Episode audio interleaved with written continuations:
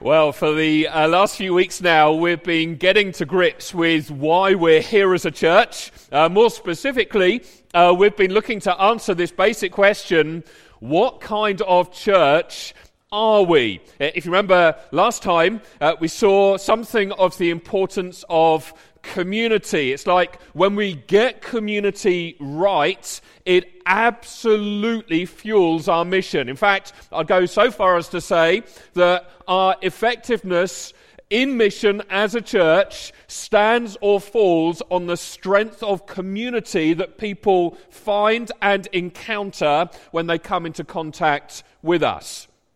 What I want to do today is look at another aspect of church life that I believe also has the potential to powerfully, powerfully fuel our mission, namely worship. If you want to turn to it, uh, we're going to be focusing in on John chapter 4, where Jesus gives us uh, some pretty phenomenal insights into how to worship. Just so you know where we're going, here are the kind of signposts. Uh, I, I want to start by highlighting a number of practical barriers to worship. Then we'll get to see Jesus teaching on what worship should actually look like. And then I want to round things off by quickly pointing to what this looks like for us as a church. Now, at the point where we join this particular story, Jesus is walking through Samaria.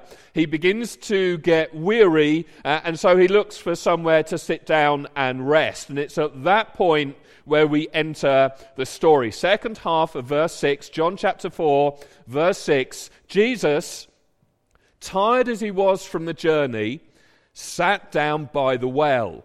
It was about the sixth hour. That's the sixth hour after sunrise. In other words, it would have been around noon. Verse 7 When a Samaritan woman came to draw water, Jesus said to her, Will you give me a drink?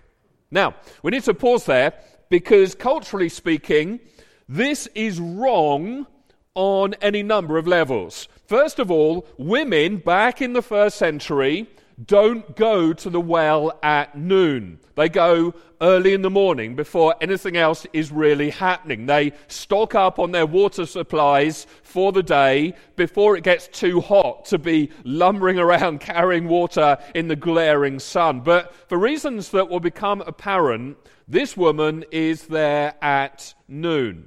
Second thing that's wrong uh, in this account Jews do not speak to Samaritans. To call the relationship between the Jews and the Samaritans one of racial tension would be something of an understatement. The Jews absolutely despised the Samaritans. There's a level of hatred and opposition here that you would have to dig deep in history to find. And then the third thing that's wrong here is devout Jewish men and Jesus was one of those. Devout Jewish men don't engage women in conversation in public.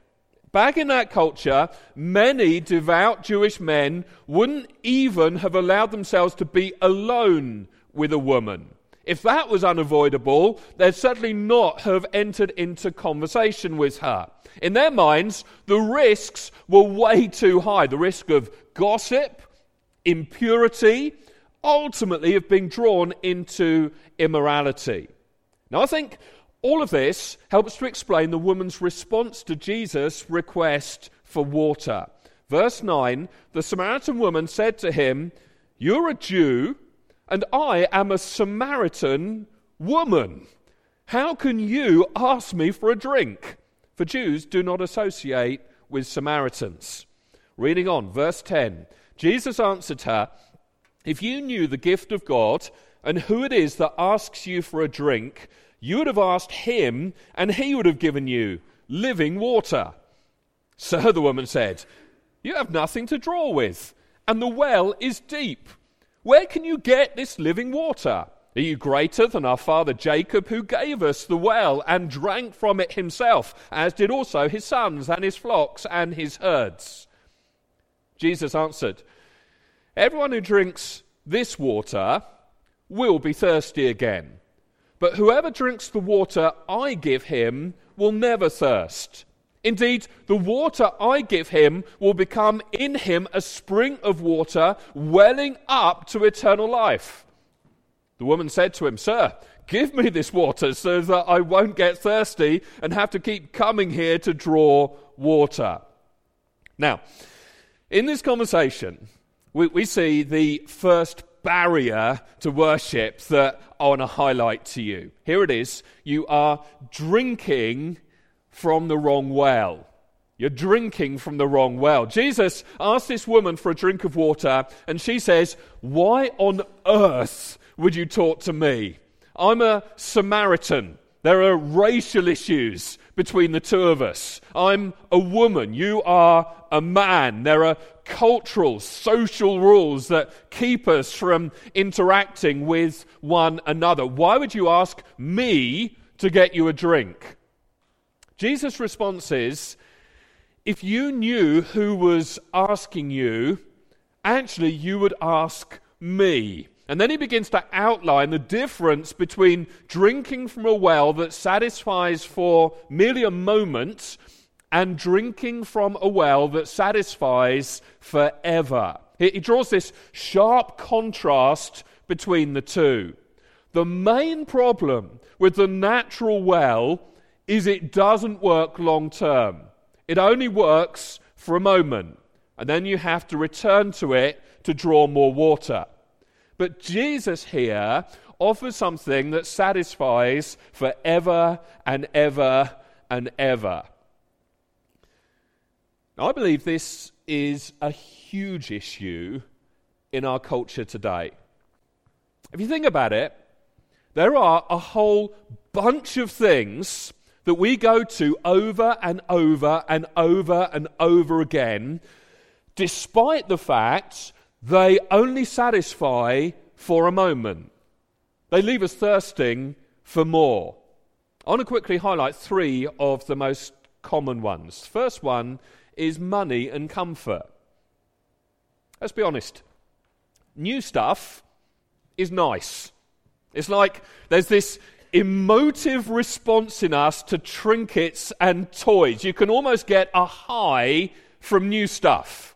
But that leaves us in a perilous position because everything that starts off new becomes old very, very quickly. It's like the high of what's new rarely even wears off before we want to replace it with something even newer. So we go from new thing to new thing to new thing and keep on drawing from that well. Those new clothes, that new house, the new shoes, the new handbag, that new bit of tech, whatever it is that you collect, it, feels great for a second, makes everything settle down for a moment but it won't be long before it loses its power and allure, and it will be time for something else that's even newer.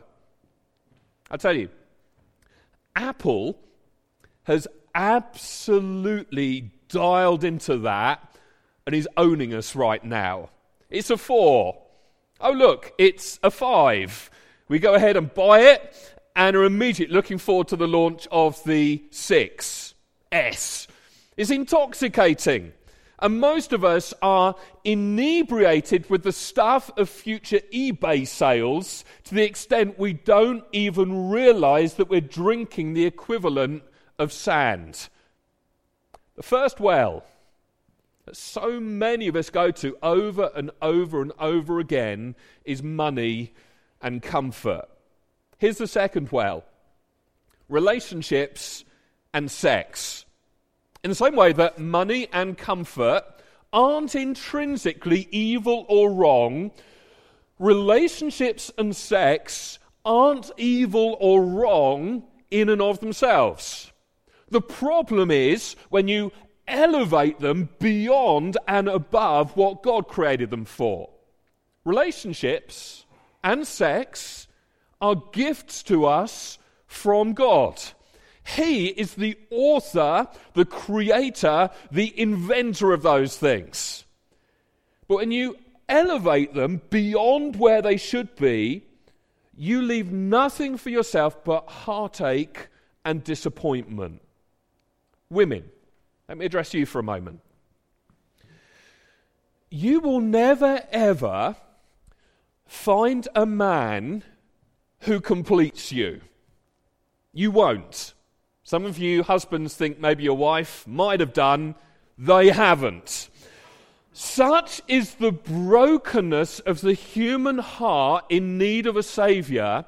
If you found the perfect man who thought nothing but of you and how to romance you and how to love you well. And if you came home every single day to rose petals strewn on the ground around your house and six pack abs gleaming while he changed the kids' nappies, you'd be like, Grr, why does he keep doing that with the roses? Uh, and why doesn't he let me do anything? I mean, do you think I'm an idiot? You, don't think I could change a nappy? It might take a while to get there, but eventually you would. And you'll begin to fantasize about a guy with a gut who slobs around and does nothing all day. Because a man isn't going to satisfy what has gone wrong in you. Only Jesus will do that. And guys, let me address you for a moment if you came home to, dare I say, a scantily clad wife who was cooking you a 16 ounce slab of steak, having sorted out the kids and put them to bed, and recorded the football highlights for you to watch at your leisure, I'm not saying that wouldn't be a great day, but I'm saying, uh, I'm saying that over time, you'd begin to fantasize about a salad and about some other woman because your heart is broken. You need a savior, and she can't ultimately fix it. If you put all of your hope in a relationship, at the end of the day, it is not going to work.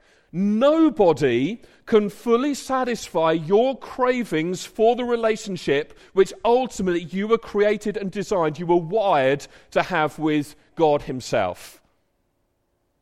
And then the third well that I think a lot of us run to is this respect and success. We want approval, we want acceptance. We want other people to look at us and be really incredibly impressed. We want to be the one who's pointed to as the example in a good way. We, we want to be shown respect. But listen to me. That pat on the back from man is ever so fleeting. The same guy who pats you on the back one day has the potential the very next day to turn around and stab you in it. If you think about it,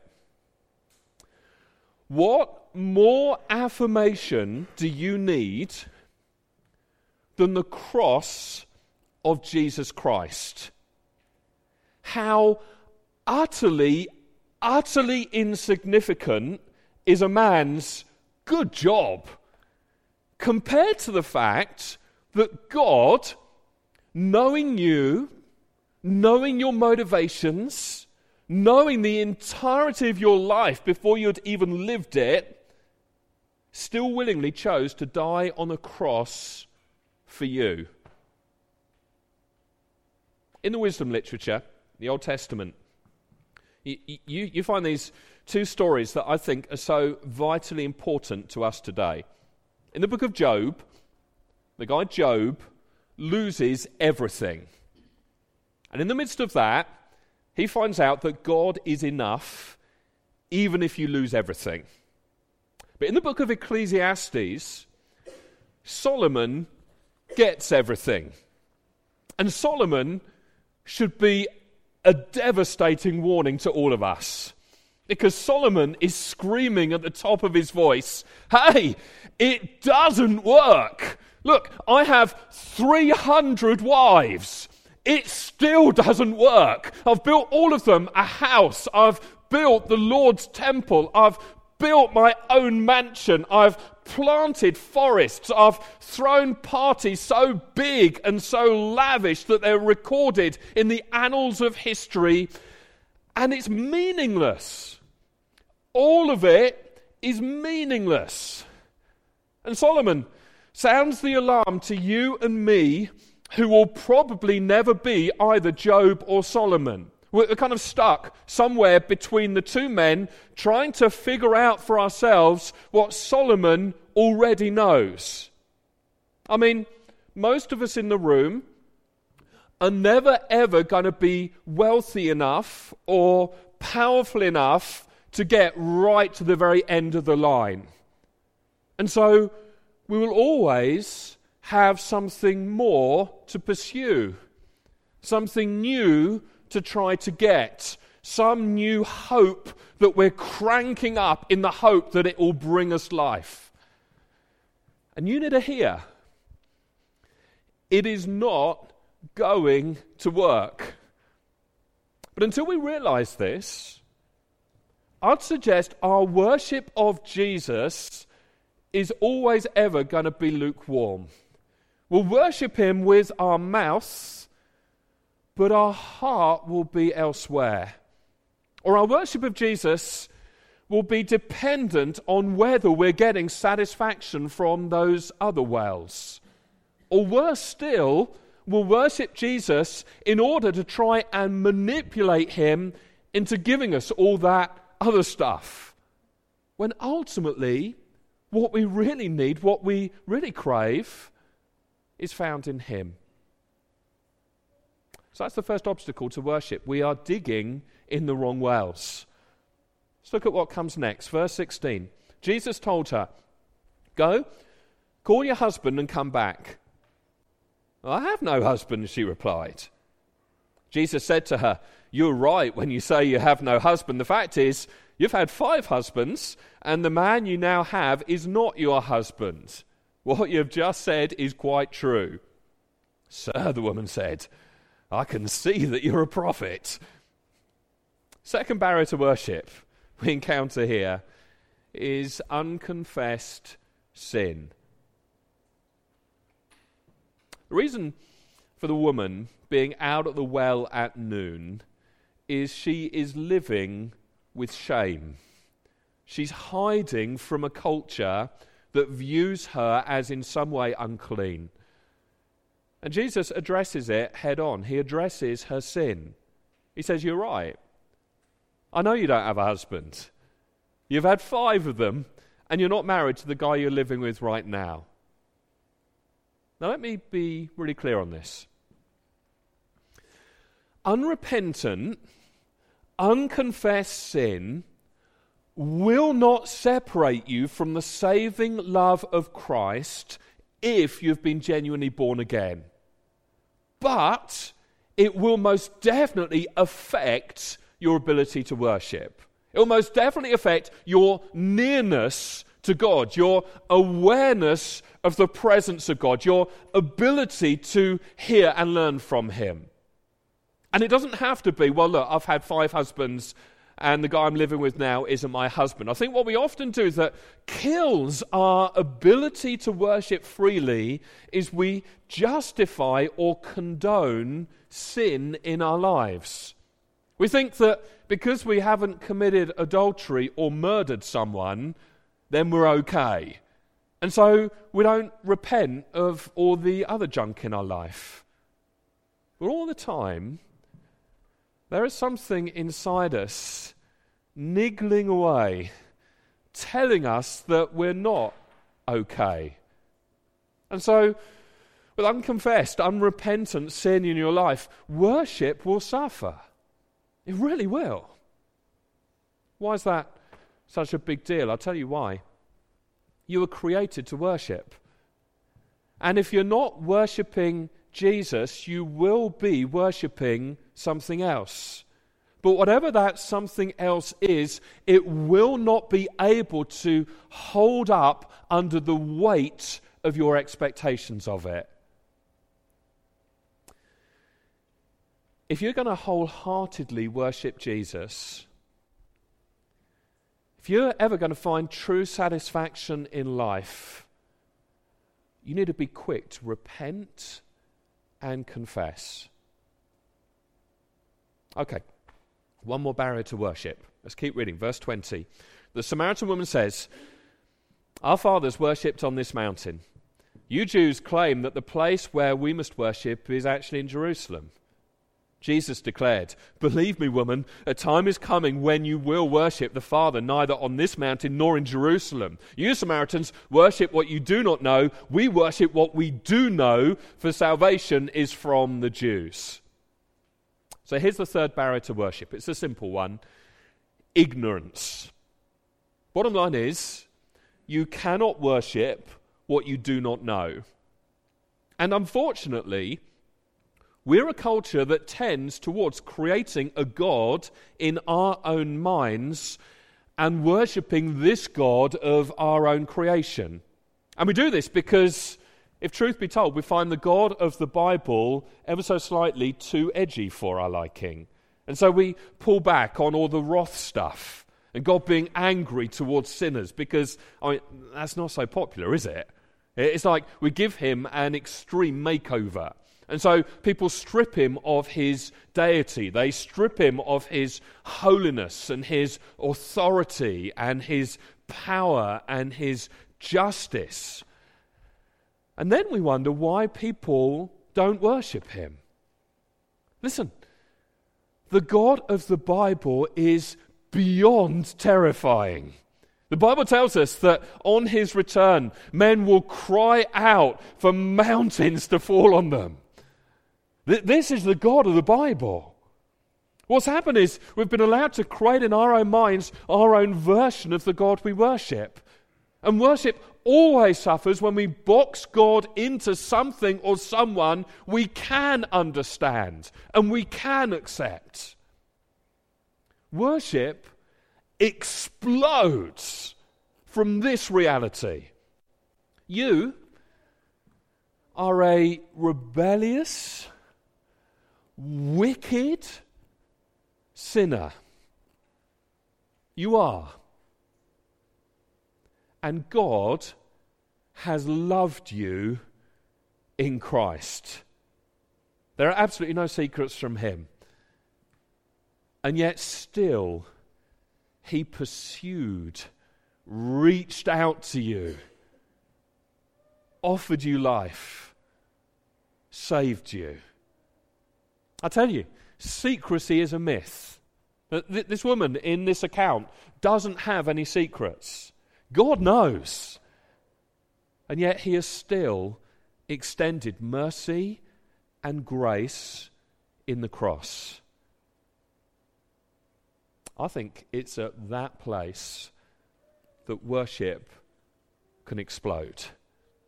If you remove the fact that you're a sinner from the equation, if you elevate yourself to some other place, if you exhort yourself and go, well, at heart, I'm not really that bad. Truth be told, I'm actually quite a good person. And if you belittle God by stripping away aspects of his power, then you're always going to struggle to worship. Worship flourishes, it prospers, it grows when you know who you are, you know who God is, you see how massive that gap, that chasm is between you, and you see how Jesus has filled it. That's where worship explodes.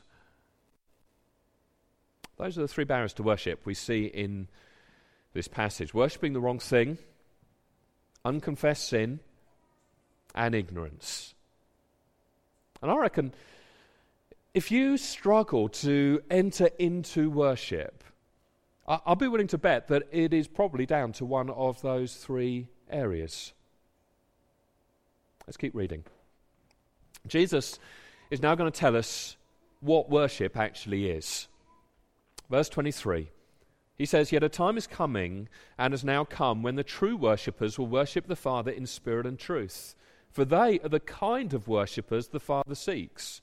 God is spirit, and his worshippers must worship in spirit and in truth.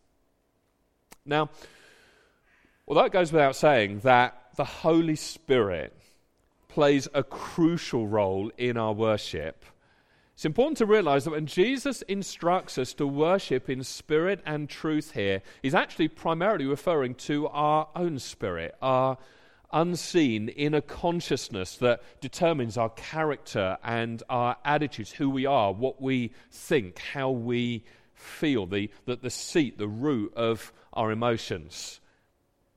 In other words, true worship involves not only our physical bodies, but also our inner being. It's kind of the opposite of empty formalism, dry ritual, tradition, mere outward show.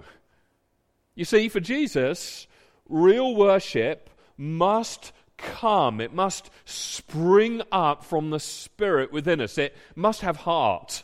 It, it must be genuine. It, it must be real. It must engage in some way our emotions.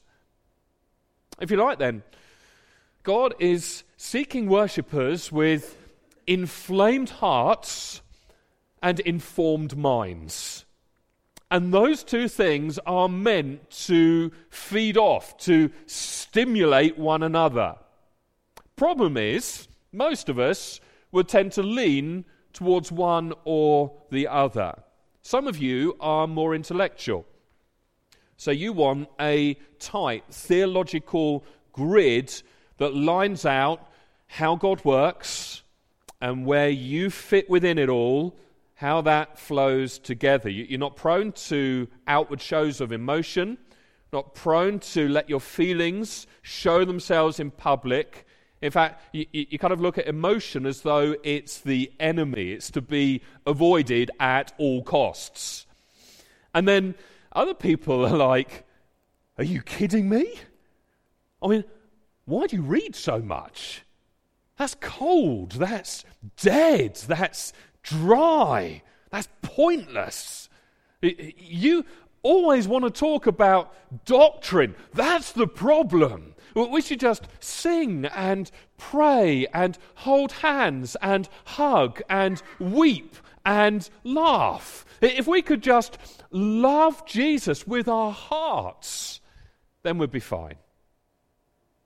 But it is not supposed to be a choice between the two. It is not either or. One and I've painted slight caricatures that maybe don't help, but one leads to the other. Both really are important. We worship in spirit and in truth. We have an informed mind through the revealed Word of God. And as we get to grips with God's Word, it stirs our spirit and inflames our heart. And the inflamed heart then creates the energy and the desire and the passion to grow in understanding. Do you see?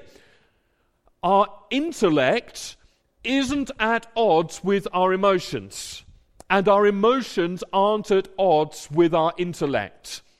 Both are crucially important if we're to be the kinds of worshippers that I believe God's looking for. So I want to appeal to you study, read, stretch your understanding and knowledge of God and His purposes in history and in eternity and let it fuel white hot, passionate worship of Him. Now, just by way of an aside, although I've taken Jesus' instruction here for us to worship the Father in spirit to mean that worship must come from our own spirit inside us. Actually, it can't really be divorced from the crucial role of the Holy Spirit in our worship. So until you allow the Holy Spirit, God's Spirit, to get to work on your own spirit, probably you're always going to struggle to worship. You need to allow His Spirit to blow on the embers of your spirit, fan it to flame, stir it into life. Okay, let's keep reading. Verse 25. The woman said, I know that Messiah, called Christ, is coming. When he comes, he will explain everything to us. And Jesus declared, I who speak to you am he. And so he unpacks the barriers to worship. Then he says, Look, here's how you're going to worship. And her response is just, whatever. When the Messiah arrives, he'll sort all of this stuff out. And Jesus is like, that is what just happened. I just sorted it all out. I just figured it all out for us. I'm the Messiah. Look at a response, verse 27. Just then the disciples returned and were surprised to find Jesus talking with a woman. But no one asked, in fact, probably learnt by now not to dare to ask Jesus what seemed like obvious questions because he would completely undo you. But they were thinking it nonetheless. What do you want? Or why are you talking with her? And then, leaving her water jar, the woman went back to the town and said to the people, Come, see a man who told me everything I ever did. Could this be the Christ? They came out of the town and made their way towards him. You see the immediate change in her? This lady has been avoiding the hostilities of the men and women in town. She meets Jesus. He exposes her sin in a compassionate, forgiving way. And now she's a different person. Now she's running into town going, You've got to come and hear this guy. He told me everything about myself. You've got to come and check this out. I tell you, when you meet Jesus, when you encounter him for yourself, when you really get to know him and experience his grace and his goodness and his love towards you, you won't need a sermon telling you to witness. You won't need a finely crafted talk explaining how to worship. It will just come naturally. Let's keep going. Verse 31. Meanwhile, his disciples urged him, Rabbi, eat something. But he said to them, I have food to eat that you know nothing about. Then his disciples said to each other, Could someone have brought him food? My food, said Jesus, is to do the will of him who sent me and to finish his work. Just as the woman at the well didn't quite get what was going on and needed Jesus to show her that she was digging in the wrong well she had some sin that needed to be confessed and repented of. She had some ignorance, some wrong thinking that needed clearing up. The disciples here are talking about a sandwich, and Jesus is going, guys, there are bigger things going on here than lunch. It's like they couldn't see beyond the task of getting food for Jesus. So, what's in all of this for us? Well, I think there's, first of all, an important lesson here. Please don't let the task overtake the task giver. As you go to school, as you study for your degree, as you go to work every day, as you stay at home to look after the kids, don't be so consumed with it all that you lose sight of the one is really all about. And maybe as you serve in the church. Don't get so caught up with your role and your task, your potential ministry, you miss the one you're doing it all for. We do the task because of the task giver, because we love the task giver, not for the task's sake. Really viewed like that, all of life is worship. As Paul puts it in Colossians 3:23, whatever you do, Work at it with all your heart as working for the Lord. Now, if this is an important reminder for everything we do, certainly hugely relevant to what happens here on a Sunday when we gather together. And so, as we gather together like this for corporate worship, again, we don't do it because that's just what we do. We're not governed by the quality of the music, whether or not we like the songs, or the clothes that the band are wearing. It's not dependent on, oh, no pressure, it's not dependent on how we're feeling, what kind of week we've had, what's going on back at home right now. It's all about Jesus. It's all about His glory. It's all for the Lord. We're, trying to proclaim the glory and goodness of Jesus, and we're going to do that whenever, wherever we meet, week in, week out. I really believe there was something spiritually profound about what happens when God's people, the church, gather to worship. In Psalm 42, when, when David's in deep despair, he remembers the great assembly. He remembers leading God's people with shouts of joy and thanksgiving. He remembers worshipping in the house of God. And as he recalls that, it strengthens him. He longs to be back there again. Listen, as we gather together like this, it's a lot more than just attending a meeting. Something's happening here. As we gather and we humble ourselves before God and we say, We can't, you can, please help us. I'm not going to drink from these other wells anymore. I'm going to drink from you and be satisfied in you. That's true worship. It strengthens us, it brings much glory to God.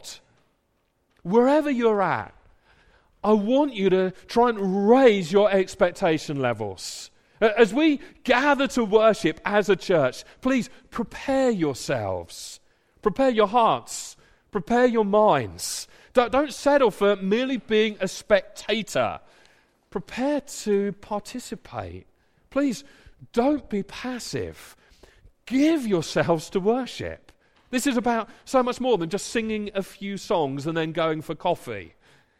It's about encountering the living God it is opening ourselves to receive from Him. It's refreshing after the week we've just had. It's kind of like spiritual steroids for the week we're about to go into. It's life, it's hope, it's peace, it's joy, it's strength to us.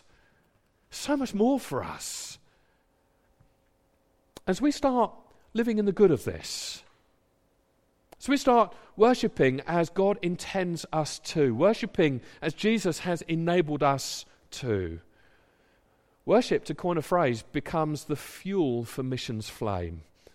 So as we push the boundaries in our worship, as we get to see and experience, encounter more of who God is, propels us out to speak much of Him, to draw in many more worshippers to Him. And so, as I wrap up, I just want to give you an opportunity for a moment or two to reflect on what you've just heard. I want to ask you do you recognize any barriers in you to worship? First of all, are you digging in the wrong well? Maybe not so sure. How do I answer that question? Here's how you answer that question Be honest. What are you really after in life? What do you lay in bed at night thinking about, wrestling with, grappling with? What's that thing you're chasing after? What is it that, in, in, your mind, if you got it, all of life would be better? Maybe you're single and it's a spouse. Maybe it's a job you want. Maybe it's getting that qualification. Maybe it's all about your reputation. What's that thing that you're really after? What well are you digging in? Because if you're pulling up the bucket from the wrong well, it really doesn't matter what's in it, it's not going to satisfy. Is your pursuit is your greatest desire to know God, to worship Him, to make much of Him? Are you digging in the wrong well? Or do you have unrepentant, unconfessed sin in your life? If so, in some way, you're being robbed of the true joy of worship. The joy of worship occurs when you're honest about your shortcomings, your weaknesses, and in the midst of it all, you get to experience more of the grace of God. To know you're guilty and to find out that nonetheless you're forgiven is an unbelievably powerful igniter of worship. Or maybe you're just ignorant. And I don't mean that harshly or cruelly. You need to know that although you fall short of God's holy standards, He has extended grace to you in Christ so that what's broken can be restored. So you might be satisfied and He might be glorified. I want to invite you to stand.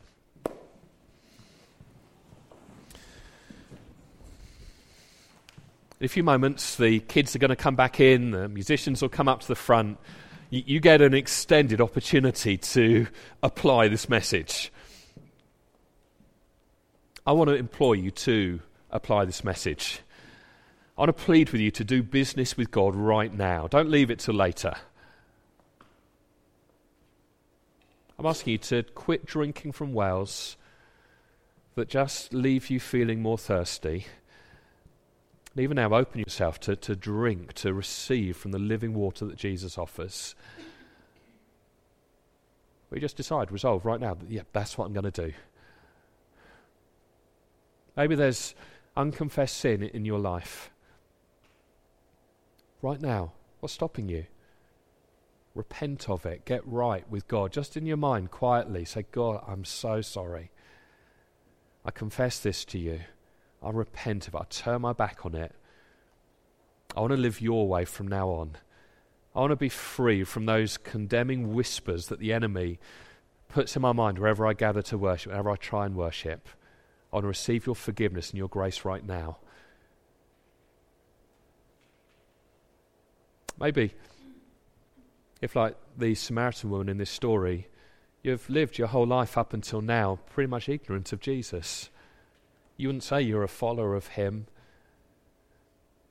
You're here because, yeah, you, you want to find out a bit more about Him. You're intrigued, or maybe a friend just dragged you here under duress.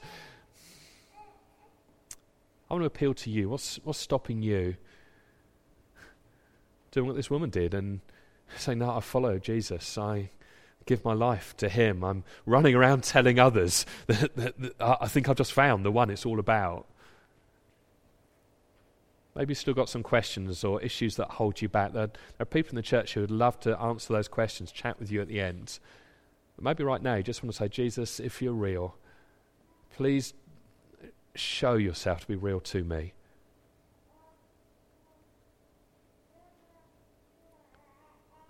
You were created to worship. I want to encourage you to worship the only one who's ultimately worthy of your worship. That's why we're here. That's what we're doing. It's all for God's glory.